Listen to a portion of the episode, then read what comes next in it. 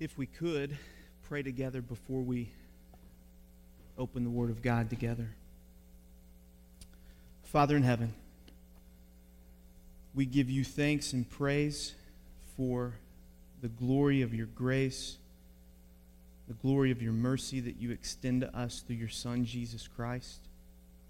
Father, we give you thanks that you have seen fit to, res- to reveal yourself to us through your word. Father, it's your word that we turn to now.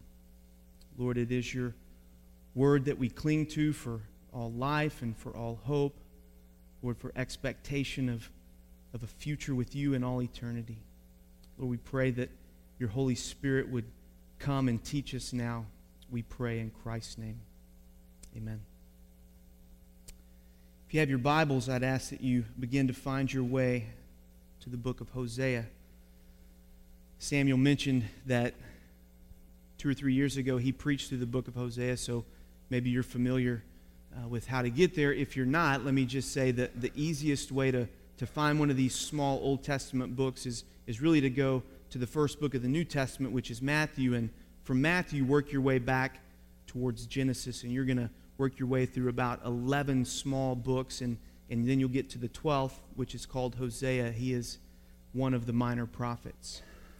And as we consider Hosea and his prophecy this morning, I'll just let you know that he's considered to be a minor prophet not because his message is any less important than Jeremiah or Isaiah or Ezekiel or Daniel, but, but that the book itself is, is minor in its length. It's shorter, and so that's why they're called the minor prophets.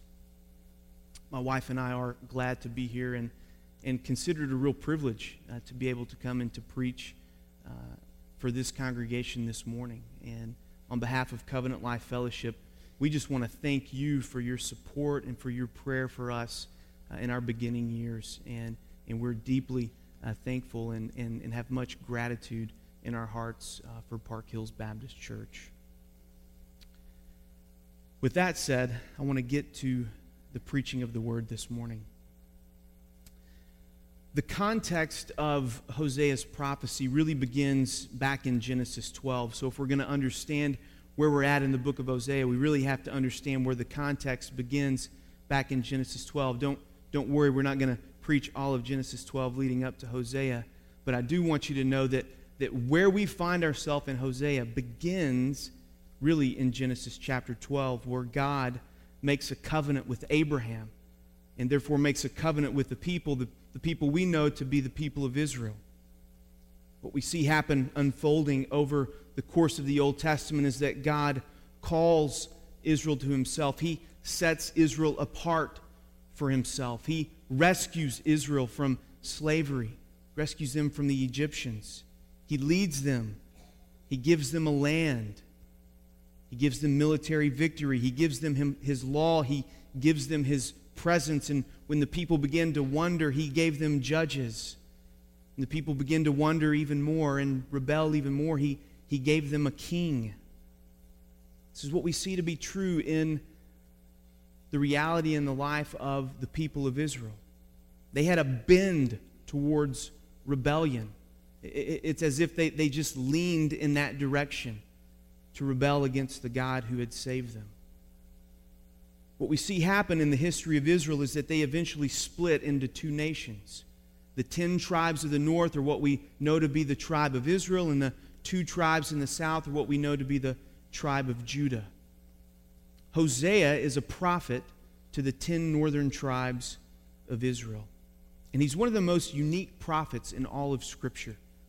The reason he's one of the most unique prophets in all of Scripture is because God certainly calls Hosea to speak his word to his people. This is what we typically see from the prophets, is it not? Thus saith the Lord. Well, Hosea certainly does that, but, but he's unique in that God calls him to display his word and his truth to his people through his life, through his marriage to a prostitute, through his adoption of, of two children that aren't even his and through his pursuing love for a woman that, that abandons him time and time again. The book of Hosea is about divine love. It's about God's holy, majestic, and incorruptible love. You know, the thing about God's love that we see, particularly from the first three chapters of Hosea, is that God's love looks nothing like the kind of love that we're sold by this world. It looks nothing like the kind of love that, that we're led to believe in by this culture. This morning, I pray that we see God's love in its redeeming realities. In the face of the greatest betrayal, what we find is the greatest love is extended.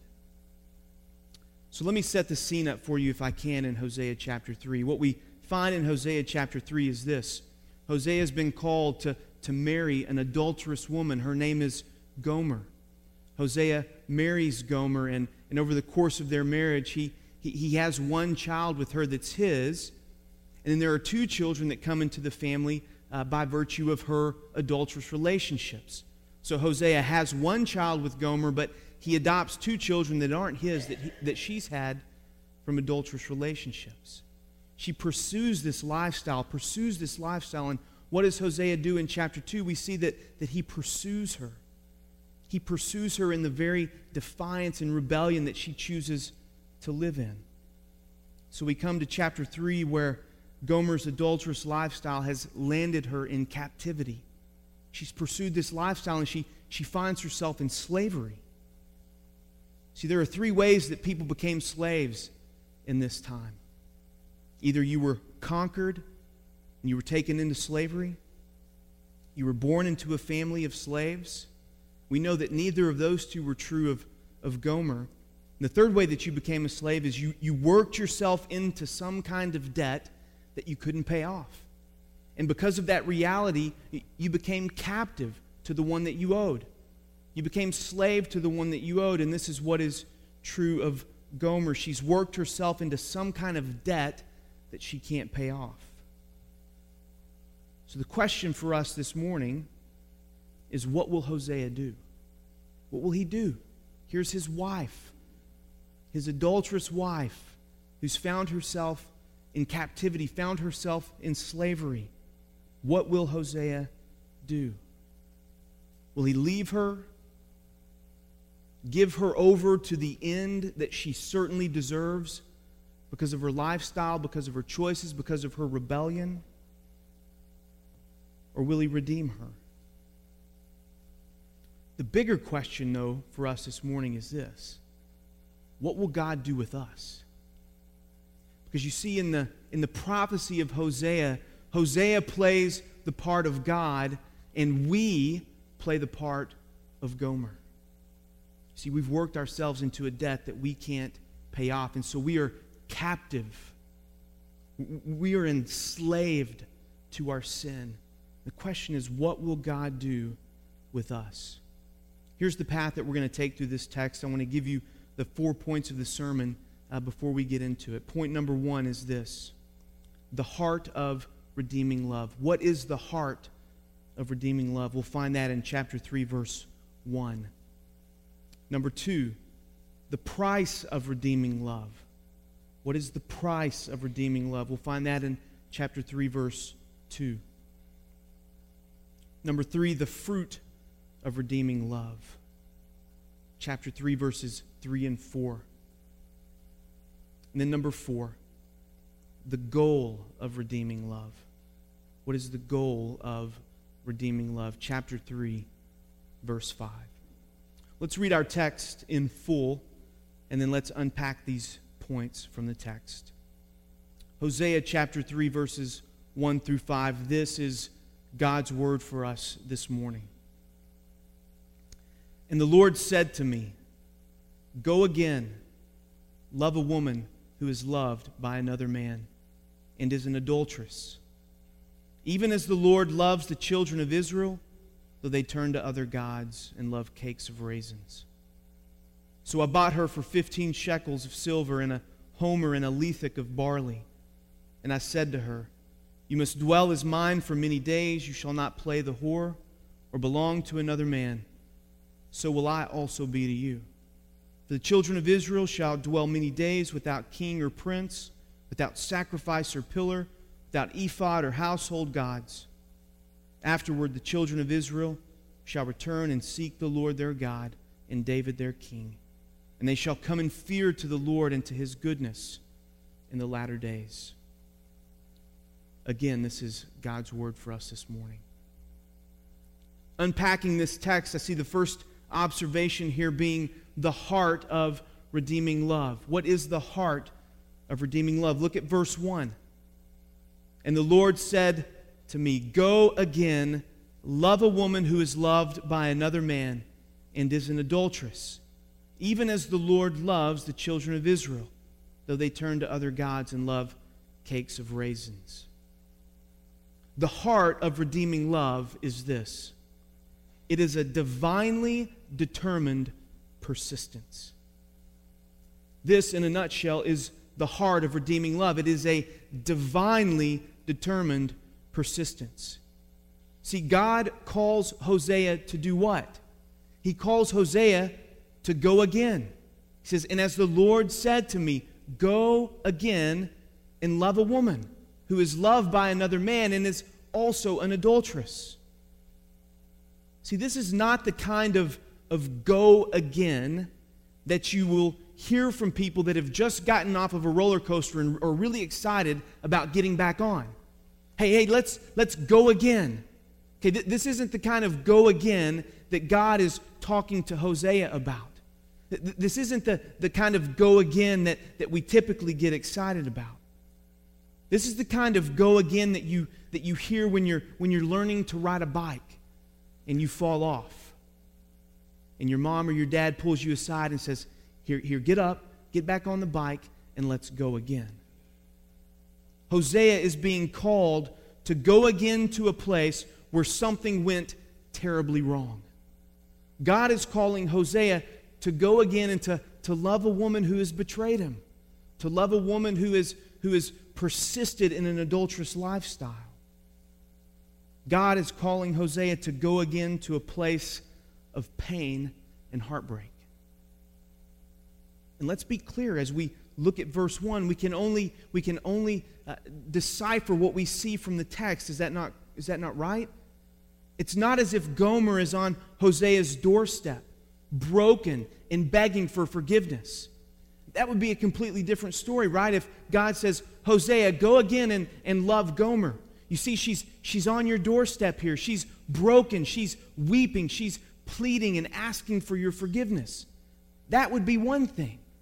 But that thing isn't happening here. God is asking Hosea to go again and to love Gomer while she is presently and actively defiling their marriage. She's not knocking on the door and asking for forgiveness. No, she is purposely pursuing an adulterous lifestyle at this moment. And God's calling Hosea to go again and to love her. Not only is she presently and actively being unfaithful, but unfaithfulness was the very characteristic that defined her. You see what it says in verse 1? Go again and love a woman who is presently and actively being loved by another man and is an adulteress. Presently and actively pursuing an adulterous relationship, but, but her very characteristic is that of pursuing a rebellious relationship. How can Hosea possibly go again and love her? How? How can he go again and love a woman who is loved by another man? This is not the kind of call the world attaches to love, is it? this is not what we see in our world and in our society. To go again and to love someone who is presently and actively rebelling against you. This is not the kind of love that our society promotes. But this is, this is exactly the kind of love that God calls his people to. And I believe God gives Hosea both the grace and the fuel to go again and to love when it seems impossible. What is the grace? What is the fuel? What is the grace for you? What is the fuel for you to go again and to love those that it's difficult to love? Here's the key phrase from verse 1 Even as the Lord loves the children of Israel. That's the key phrase. See, in the midst of this most difficult call, God is saying to Hosea, You can go again in love because I have gone again in loved. See, the heart of redeeming love is a divinely determined persistence. Hosea can go again and love his wife Gomer only because God has gone again and loved his people Israel. This kind of love is what God wants to display to his people through Hosea's marriage. This is both the grace and the fuel for Hosea because guess what? This go again and love reality is exactly what God has done for Hosea. Hosea is one of the many in a generation of people who have been saved by God, who have been rescued by God, who have been pursued by God. Hosea wasn't, wasn't born with, with a perfect life, with a spotless record. Certainly, God had to go again and love Hosea. See, the people of Israel have forsaken God for another. They've forsaken God for another as their protector, as their provider, and their all satisfying lover. Yet God goes again to love them. What we need to see from this text this morning is that, that, that we, you and I, we are Gomer. We are Israel in this story. We have sought another provider. We have pursued someone else to, to bring us satisfaction in our life. We have pursued other things than God. And as a result of that, we are held captive to that reality. We are held captive to that sin. Yet, God divinely determined to persist in his love for you. Determined it, persisted in it. God's divine love for his people is to be Hosea's grace and fuel for his love for Gomer. You want to know how you can love those that it's difficult to love? Consider God's love for you. You want to know how, it's, how to go again and to love someone who's betrayed you? Consider God's love for you in spite of your betrayal of Him. Are we a go again and love kind of people? Or are we a well, I've put myself out there and, and I've been burned, so I'll never love them again kind of people. I wonder if you're sitting here this morning and, and you've, been, you've been hurt by someone. You've been betrayed by someone. You've been deceived by someone. You've been opposed by someone. The call to you from this text is to go again in love. Why? Why are we to go again in love? The reason that we are to go again in love is because there's something altogether greater being displayed and at stake when we do. When we go again in love, there's something altogether greater than, than us that's on display and at stake when we pursue this kind of love. It is the very display of God Himself the heart of redeeming love is a divinely determined persistence. And this is most clearly seen in Jesus Christ. Luke chapter 9, verse 51 says, As the days drew near, what did Christ do? He set his face like a stone towards Jerusalem. He persisted in his love for you as he, as he pursued the cross. He fixed his face like a flint, unmoving in his determined persistence for the cross. But I want you to know that redeeming love isn't merely a divinely determined persistence, but there's also a price. There is a heart of redeeming love, which is determined persistence. But there's also a price of redeeming love. Look at verse 2. So I bought her for 15 shekels of silver and a homer and a lethek of barley. See, redeeming love is not an enterprise with no cost. Redeeming love begins with desire, begins with persistence, but it culminates with substance.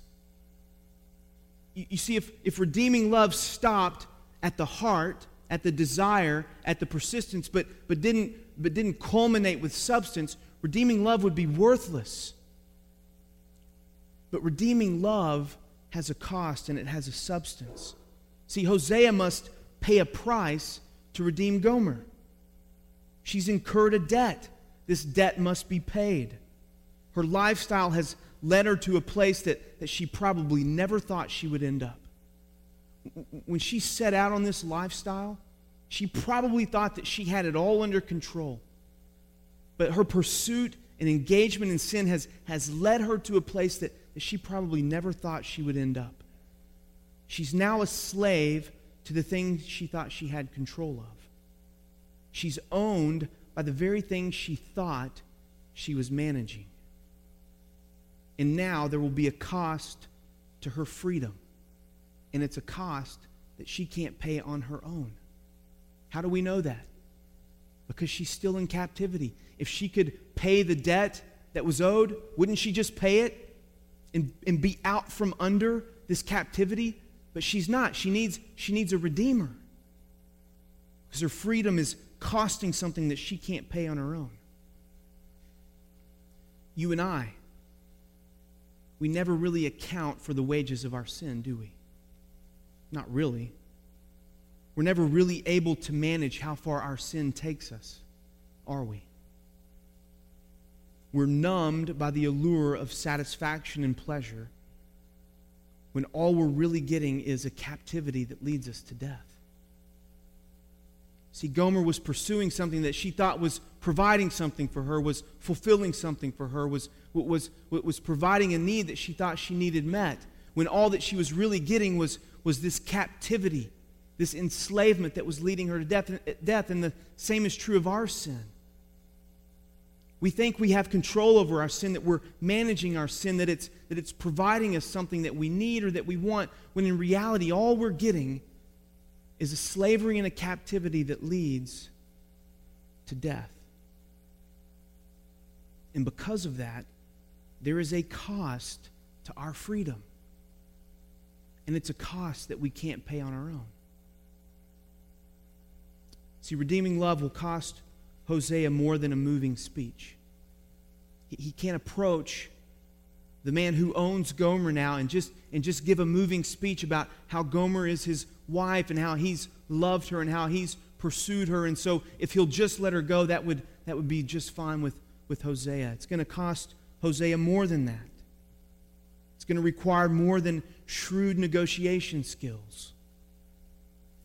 See, what Hosea has to do is first, he has to humble himself. Hosea has to humble himself. And then, according to verse 2, he has to, he has to buy her, he has to purchase her from his own lot. He has to, he has to give of himself to purchase his wife.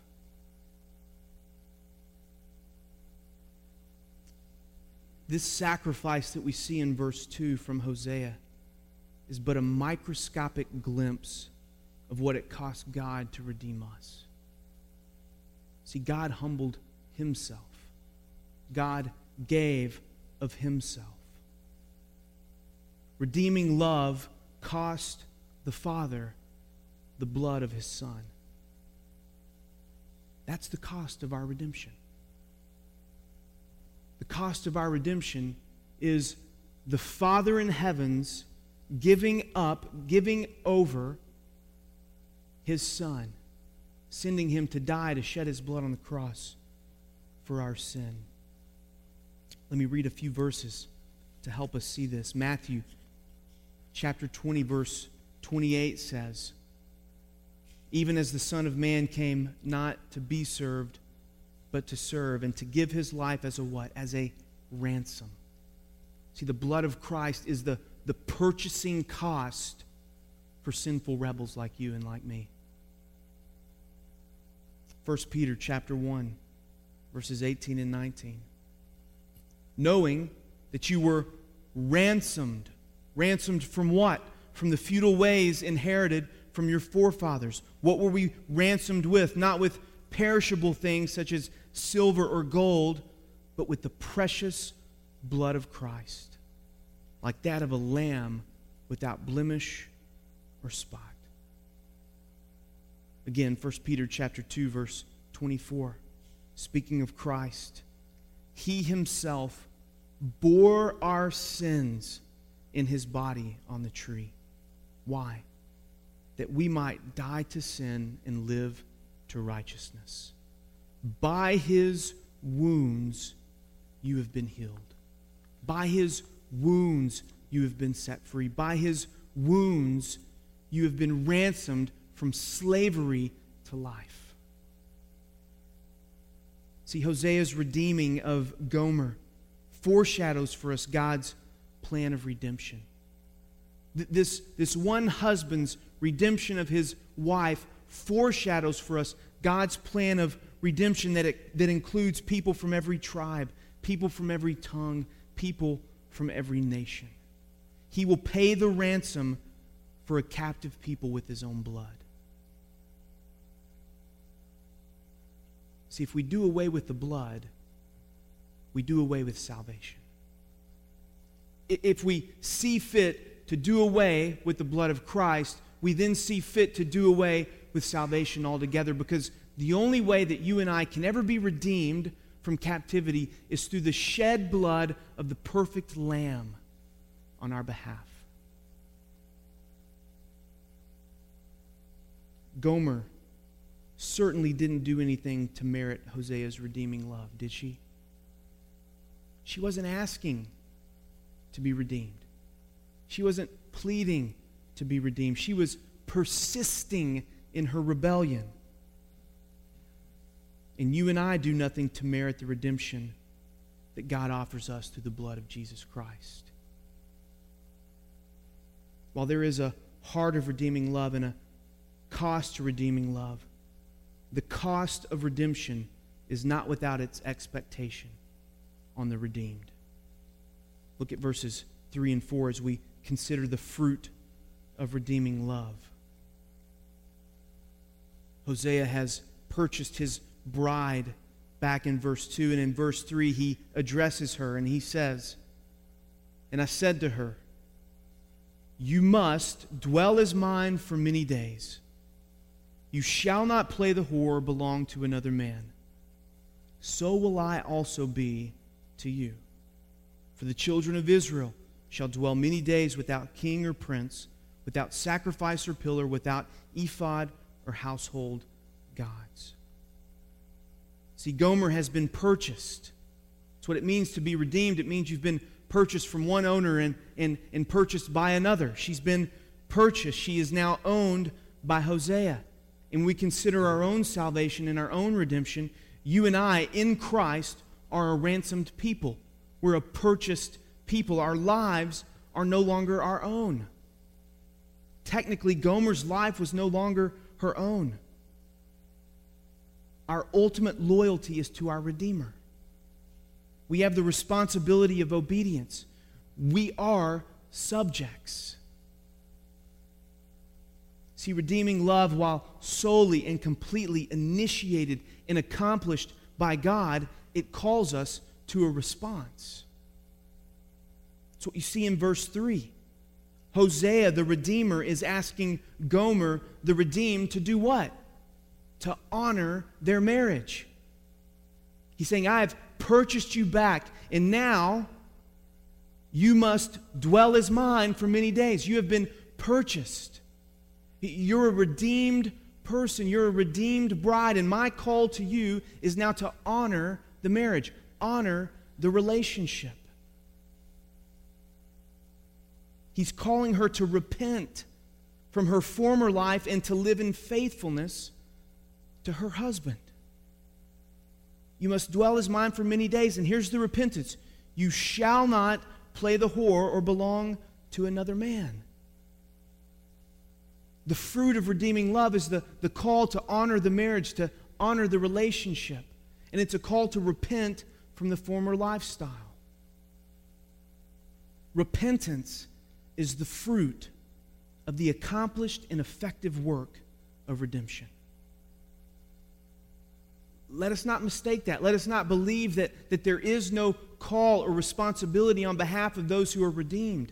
No repentance, turning from sin and turning to Christ, is the fruit of the accomplished and effective work of redemption. How do we do that? How do we, how do we faithfully turn from sin and turn to Christ? How do we faithfully pursue obedience and honor the marriage that, that we've been redeemed into? How do we do that? What does God base this expectation on? The good news is He bases His expectation for our faithfulness on His own faithfulness. Do you see what, what He says at the verse of at, at the end of verse 3? You must dwell as mine for many days. You shall not play the whore belong to another man. And then what does he say? This last part. So will I also be to you. Hosea is saying, you have to honor the marriage.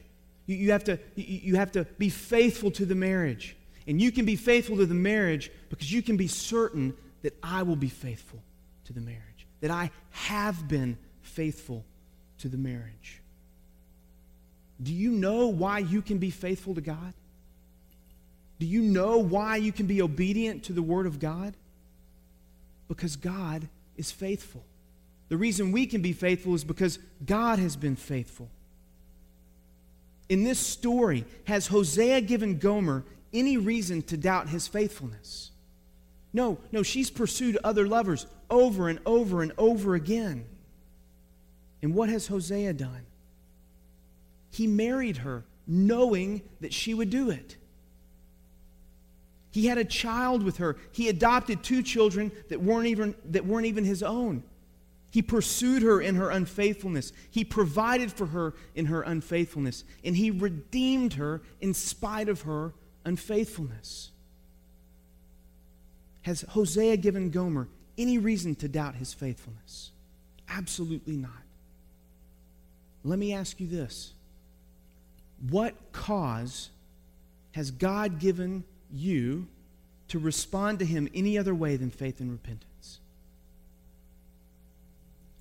Has God given you any reason to doubt his faithfulness? Has he given you any reason to doubt his faithfulness to his relationship with you? If not, then why would we respond any other way than faithfulness and obedience to what we see him calling us to in his word? See, when we truly understand the grace of redeeming love, there's only one response surrender. When Gomer sees what Hosea has done for her, there's only one right response surrender. Of course, I'll be faithful to the marriage. Of course, I will turn away from having other lovers. When you and I, when we see the truth of the gospel, when we understand the grace that God has given to us in Jesus Christ, there is only one right response and it is absolute and total and complete surrender. It is repentance and belief. See, anyone can confess that they've been redeemed.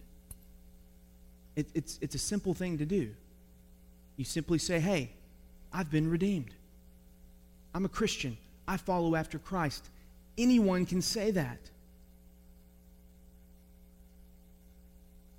Just like I can stand here and tell you that I'm wearing a green suit. It's easy. It's easy to say that. It's easy, it's easy to offer these kinds of words. But unless the fruit of redemption is on display in your life, then your confession of Christ is as true as me telling you that I have on a green suit. You know that I don't have on a green suit because, because that's not what you see as a reality. and, and when we are professing Christ in all truth and faithfulness, what will be on display in our life? Repentance and belief, faithfulness and obedience. See, what we, what we see in verse 4 is that God has every intention of purifying his bride. And in order to purify his bride, he will purge his people away from the things that they use to defile their relationship with God. Look, look at what verse 4 says. For the children of Israel shall dwell for many days without what? Without king or prince. Wasn't a bad thing for them to have a king or a prince, but guess what? They had set the, the king and the prince up on a pedestal. They, they worshiped the king and the prince. They defiled their relationship with God in this regard, and so God will, will purge his people from that idol without sacrifice or pillar. Guess what? God instituted the sacrifices, but the people of Israel were defiling their relationship by sacrificing to foreign gods. So what's God going to do? He's going to, he's going to purge that idol away from them without ephod or household gods. God's going to purge his people. He's going to bring them into a wilderness. He's going to bring them into a valley so that according to chapter 2, he can speak tenderly to his bride. See, Gomer must learn to abide in her husband's love. God's people must learn to abide in his love. See, because we've been bought with a price, we have an obligation of allegiance. We have an obligation of surrender to our Redeemer. you and I, we must continue on in our repentance until the Lord Jesus Christ comes to save us to sin no more. Finally, what is the goal of redeeming love? Look at verse 5. Afterward, children of Israel shall return. See, this is after the purging. Afterward, the children of Israel shall return and seek the Lord their God and David their king. They shall come in fear to the Lord and to his goodness in the latter days. The goal of redeeming love is the restoration of right relationship and worship. That's the goal. The goal of redeeming love is the restoration of right relationship, and worship. What we're seeing in verse 5 is, is, is a promise that, that, that when, when, when people see the grace that God extends to them in Christ, there's going to be a return. When the folly of idolatry is seen in the light of God's grace, there will be restoration and there will be a returning. This is what we see. They will return and they will seek the Lord and they shall come in fear to the Lord and to his goodness. There's going to be a restoration of right relationship and right worship. There will be a returning to the right king in the right way to reap the goodness of God's inheritance. Verse 5 is no small thing being communicated to the people of Israel. God is saying to the 10 northern tribes of Israel that they're going to return to worship in Judah, a place and a people that they've hated now for over 200 years. How are they going to respond to that? The 10 northern tribes, they have their own nation. They have their own leadership. They have their own system for worship. They have their own places for worship.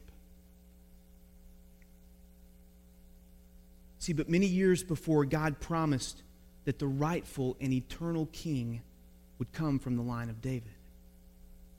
We don't have time, but we could go back to 2 Samuel chapter 7 and see where God promises to David that his line would, would extend throughout all eternity, that, that the Messiah would be born of his blood and from his line. But this king was not David. The king that God spoke of was not Solomon, it was not Rehoboam, it was not Hezekiah.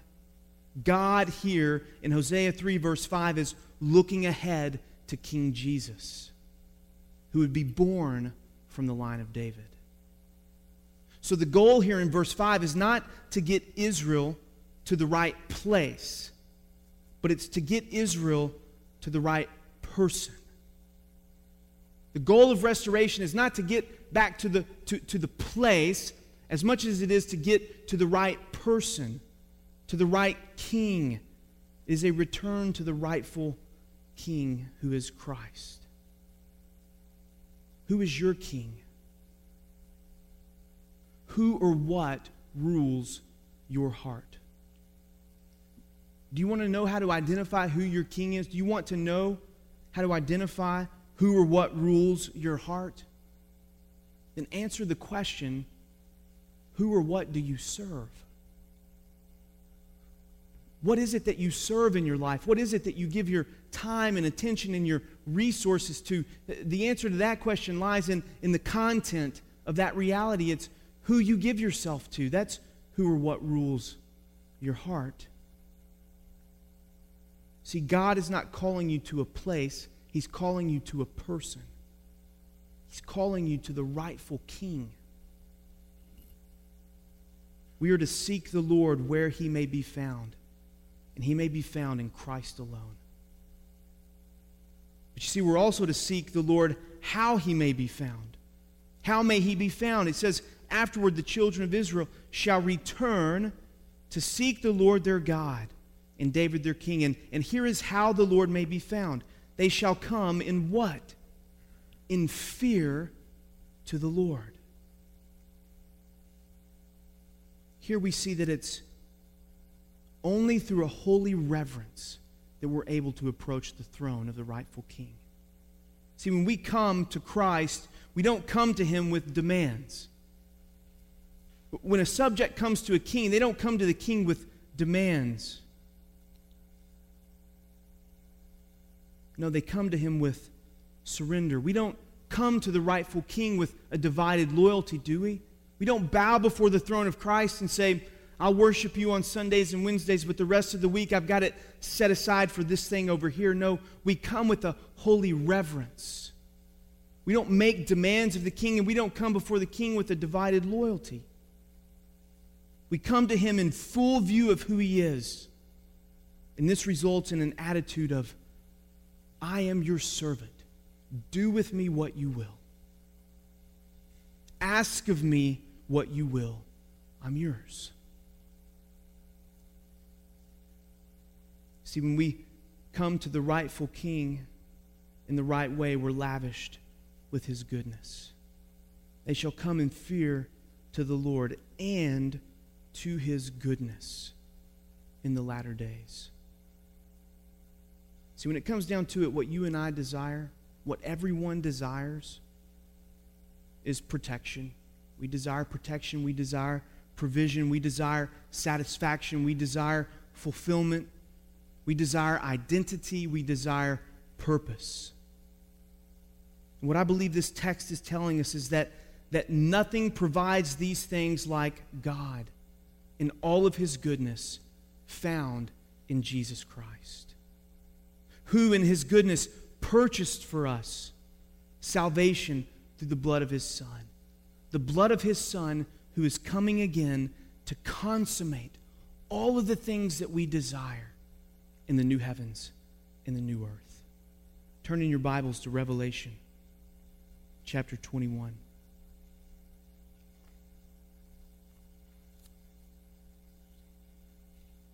Let me show you what the, what the goodness of God is here in its consummated reality. Revelation 21, beginning in verse 1. Then I saw a new heaven and a new earth. For the first heaven and the first earth had passed away, and the sea was no more. And I saw the holy city, New Jerusalem, coming down out of heaven from God, prepared as a bride adorned for her husband. And I heard a loud voice from the throne saying, Behold, the dwelling place of God is with man. He will dwell with them, and they will be his people, and God himself will be with them as their God. He will wipe away every tear from their eyes, and death shall be no more. Neither shall there be mourning, nor crying, nor pain anymore, for the former things have passed away. And he who was seated on the throne said, Behold, I am making all things new. Also, he said, Write this down, for these words are trustworthy and true. He said to me, It is done. I am the Alpha and the Omega, the beginning and the end. To the thirsty, I will give from the spring of the water of life without payment. The one who conquers will have this heritage, and I will be his God, and he will be my son. But as for the cowardly, the faithless, the detestable, and as for murderers, the sexually immoral, sorcerers, idolaters, and all liars, their portion will be in the lake that burns with fire and sulfur, which is the second death. When we come to the right king in the right way, this new heavens and new earth is the goodness in which we dwell for all eternity. It is what God provides for the rebel in his son, Jesus Christ. We sang a hymn this morning. It's titled, There is a Fountain Filled with Blood. And the end of one of the verses reads like this Redeeming love has been my theme and shall be till I die. May there be no other theme of our life. May it be the grounds on which we trust God for our justification. May it be the grounds on which we trust daily for our growth in holiness. May it be the glorious motivator in our prayer for the lost and obedience to the Great Commission. May it be the grounds on which we hope for the return of our Savior, Jesus Christ. Let's pray. Father in heaven, what a glorious truth that we come to in Hosea chapter 3. That we see ourselves so fully and clearly in the role of Gomer, a people who have betrayed their Creator, a people who have said that they would rather be their own king than to serve the king that you are. But in spite of that, God, you provide the redeeming cost of our redemption. You purchase us. And you don't do it with, with silver, and you don't do it with gold, and you don't do it with dollar bills that perish. No, you do it with something that's imperishable. You purchase us with the blood of your Son, Jesus Christ. A blood that is able to redeem because it is perfect, it is holy, it is pure, and it is righteous. And what you tell us is you impute that very righteousness to us when we trust in Christ for salvation. And I pray, Father, that your redeeming love for us would be the very thing that drives us each and every day to love one another, to love you, and to love this lost world around us. May we give them Christ and nothing else. We ask this in his name. Amen.